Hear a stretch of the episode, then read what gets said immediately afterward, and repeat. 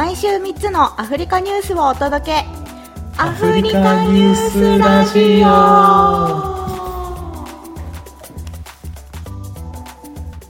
こんにちは。こんにちはじゃないな。えっとアフリカニュースラジオパーソナリティの タンザニアのパン屋さんジャックさんです。えーっと、ケニアのタンザタンザニア、ケニアのタンザニアじゃない、えっと、ケケニアの中佐与党直吉です。はい。この番組ではパーソナリテはいィの2人が毎週3つのアフリカニュースを紹介しコメントしていきます。ぐだぐだスタートでしたが、えー、と先週お休みいただきましてまたありがとうございました。あ、いやいやいや、すいませんでした。あいやいやいやはい常習犯 では今週の一つ目のニュース参ります、えータンザニアのマサイが世界遺産の自然保護区から移住させられているというニュースでございますタンザニア北部のゴロンゴロ自然保護区から南に約600キロ離れたハンデニ地区へのマサイ人の移住が先月から行われています。ゴロンゴロ自然保護区は国連教育科学文化機関、えっと、ユネスコのことですね、の世界遺産に登録されています。牧地区民のマサイ人は100年以上前からそこで暮らしてきましたが、当局は人口増加によって野生動物の生息地が侵されているとしており、マサイ人は立ち退きの危機に直面しています。人権団体は違法な追い立てだと訴えていますが、当局は移住は任意だという立場を貫き通しています。というニュースでした。これ、えっ、と、AFP、ん？通信の、えっと日本語の記事なんですけど、はいはい。あのもちろんタンザニアではあの報道されてるんだけどもあ日本語でも話題になるなってるんだと思ってピックアップしてみました。えー、ゴロンゴロ。ゴロンゴロまだ行ったことないな。ああそうか。ぜひいらしてくださいませ。ゴロンゴロって、えっとタンザニアのえ。えー、と北の方ですかねもしとかのキリマンジャロとかある方向そっちのすぐ近くにある自然保護区なんですけど大きいクレーターがドーンと落ちてその跡がそのまま残っているのでなんか急にぽっかりこう穴が開いたみたいになってるんですよね。でそこだけそのままあの野生動物がその穴が開いたクレーターの中であの暮らしていてそのままの自然状況が残っているというような場所でございます。まあ観光地としてはすごい人気の場所で大体外国人来たら行くのかな？っていう場所なんですけど、うんねまあ、そこにゴロンゴロ、うんよく聞く。よく聞くよね。うんうん。まあ、そこにマサイの人が暮らしていて、野生動物と、まあ、人間が共存しているっていうのでも結構海外ではあの話題だったと思うんですけど、まあ、それが一つの売りでもあったんだけど、まあだからサファリしてたら普通にマサイの人の住居があったりするわけですよ。あの牧畜してたりね、牛放牧してるんで。まあ、なんですけど、まあ、そのマサイの人たちがその中から追い出されるっていうような状況にあっております。でこれがまあ7月から始まってるだよね。でまあもうタンザニアではずっと前からこの議論はあって去年からもう言われてたんですけどいよいよなんか追い出すぞ追い出すぞって言っと言っててで、えー、と実際に3月に、まあ、あの首相の方からマサイの人たちに向かっての演説があって、まあ、こういう理由なのであの立ち退きをお願いしたいですっていうのが3月に言われてたんですよね。で実際に移住移住っていうか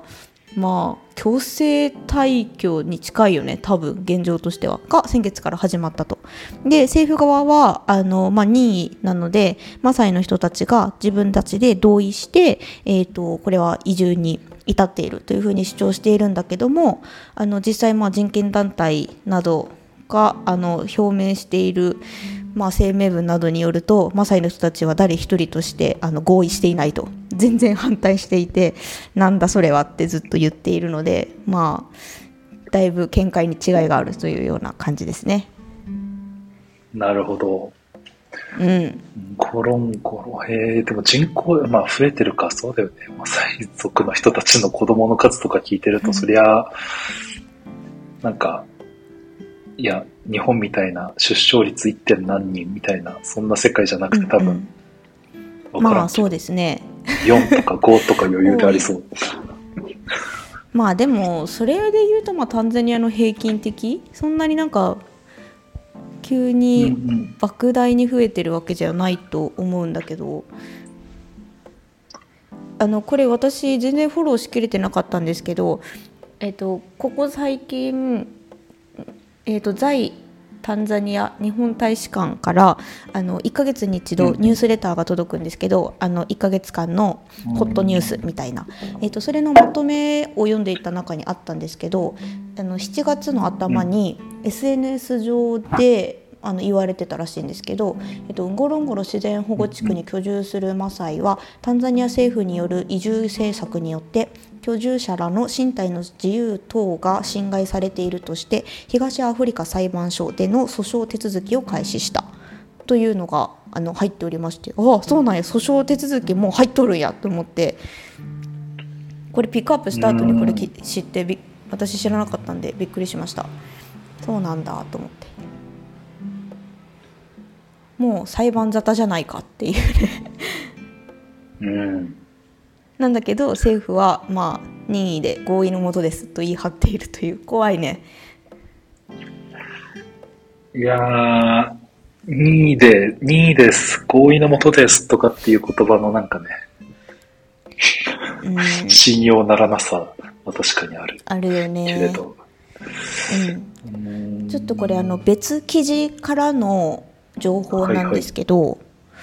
えっともともとこのマサイの人たちってセレンゲティ国立公園から今あのこのニュースの話題になってたゴロンゴロとロリオンド地域っていうところにまあ移住してきたらしいんだけど、まあその人たちはまあ二度とこれ以上他の場所に移住はさせないというふうに約束されたはずだっていうふうに主張しているらしくてあそもそもセレンゲティの方から移住させられた人だったんだっていうの私ちょっと知らなくて。えー、とでちなみに、えっと、セレンゲティ国立公園っていうのはですねえー、とこの今言ったゴロンゴロの方から見るとちょっと西側かな？にあるまた大きな国立公園で、まあ、タンザニアの一番大きい一番人気のところがこのセレンゲティですね。で、まあ、2番目がゴロンゴロかなっていう感じなんですけど、まあ、そういう場所です。大きい国立公園なんですけど。でえー、ともう一つ、えーとまあ、何十年間実はこのマサイの人たち、まあ、土地紛争に巻き込まれ続けていて実は全然これまだ初めてのことではなくってまたかいって感じらしいんですけどその時はうんうんうん。1992年だったらしいんですがトロフィーハンティングのために、まあ、あのどいてくださいと言われて、まあ、その時も移住をを余儀なくされたと。っていうことらしいです。翻弄されトロフィーハンティングってなんすか？なんか、偉い人がハンティング楽しみたいからみたいなやつじゃなく。あのそうそうお金持った人がさあの野生動物を撃ってシューティングして殺すやつのことを確かトロフィーハンティングって言ったと思う。あの、まあスポーツというスポーツと言ったり、まあ、動物愛護の観点からはそんなことはやめてくださいというのもありますけども。はいはいはい。ちょうど今沈まぬ太陽を読んでて、おおそうなんだ。そうそうそう、沈まぬ太陽アフリカ編読んでて、うん。ちょうど主人公っぽい人が一番最初の方で、多分トロフィーハンティング的なことをしてる描写があったんで、へまえあ。なんかキリンとかよく聞くよね。ないんですよ。いや、あれアフリカ編。リストに入ってる。いうん。や、そう、なんかね、こっちで住んでた友達図が、うん。いや、ちょっとアフリカ編はアフリカにいる間に読んだ方がいいよ、みたいな話をすげえしてくれて、ああそうなんだ。じゃあぜひ次仰せのままにっつって読んでるんですけど、読みます。面白い？そうそう。うーん、なんかね、胸くそ、胸くそな感じはするんだけど、あの、あそうなんだ。スッキリ系ではないのね。胸くそな感じをうん。感じながら、でも、うん。うん。まあまあまあ、なんかケニアとかの描写はすごい、ああ、うん行ったことあるアンボセリーみたいな。ああ知ってるところがいっぱい出てくるわけですねなるほど、なるほど、つってうんうんやってるんですが。面白いけどやっぱ、次読みますドロ、ドロ、ドロっ としてますね。ドロッとしてるんだあのー小説の話なんですけど私今読んでる本がですね「あの熱源」っていう小説なんですけどいつだかの多分23年前の本屋大賞とか何かあの受賞してたはずなんですけどすいません大変曖昧な情報で。熱源ってあの北海道アイヌの人たちのお話でして、まあ、のカラフとかそうあのその方たちがそうそうそう、うんが、まあ、主人公で、まあ、いろんなロシア人だったりポーランド人だったりいろんな人たちが出てくるんですけどあの似たようなあのところがシーンの中で出てきてですねあの移住を余儀なくされるその、まあ、現地民族と呼ばれる人たちですね。政府側からすると。何を喋ってるのかよくわからないし彼らの文化も全く理解できないというふうに言われているその未開の土地に住んでいる人たちを立ち退かせる時に、まあ、その彼らからしたら政府が使っている言語や読み書きのその言葉がそもそも理解できてないからその、うん。まあ立ち退きの時の一応書面で持ってこられてサインしろって脅されるから何言ってるか分かんないしもし分かったって言ってハンコ出されて、まあ、そこにまあ押印しちゃうわけなんですけどでそれでもってあの移住することに同意したっていう風になっちゃうんですよね。なんだけど彼ら当本人はそれに何が書かれてるか分かっていないしそもそも脅されながらそこを押され押させられてるわけでなんですよ。はいはないはい。なんか、まあ、そもそも支配その土地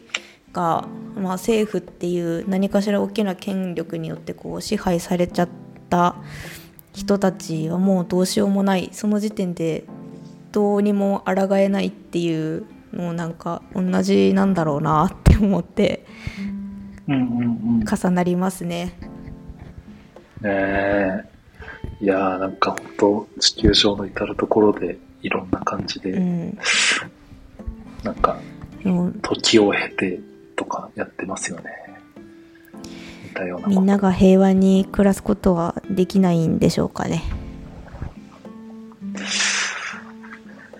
いやーじゃあ、というわけでもあれですかね。明日は、ケニアの平和に関わる選挙の話ということで、つなげようとした。むちゃ、むちゃ、むちゃ、むちゃ、むちゃ重くちゃ、むい重い。ちゃくちゃ、そう、あの、明日、ケニニアの選挙なんですよね。これ今収録してるのが8月8日火曜日なんですけれども、8月9日翌日がケニアの大統領選挙でして、これリリースされるのは水曜日？明日か。水曜だから、まあ、まだ結果は出てないですよね、多分。そっか、出てないぐらいの時か。ですね。来週の収録するときに、まあ、無事収録ができれば、無事収録ができれば、結果が。結そうですね果が分かってるかもしれないし、ちょっともうざわざわするよね。じ 事件起きてたら多分事件起きてるっていうね、うんこの一週間、マジで。そうだね。はい。では、明日はそんなケニアの総選挙のニュースでございます。はい、では、コアヘリー、ケショーカヘリー、ケイショー。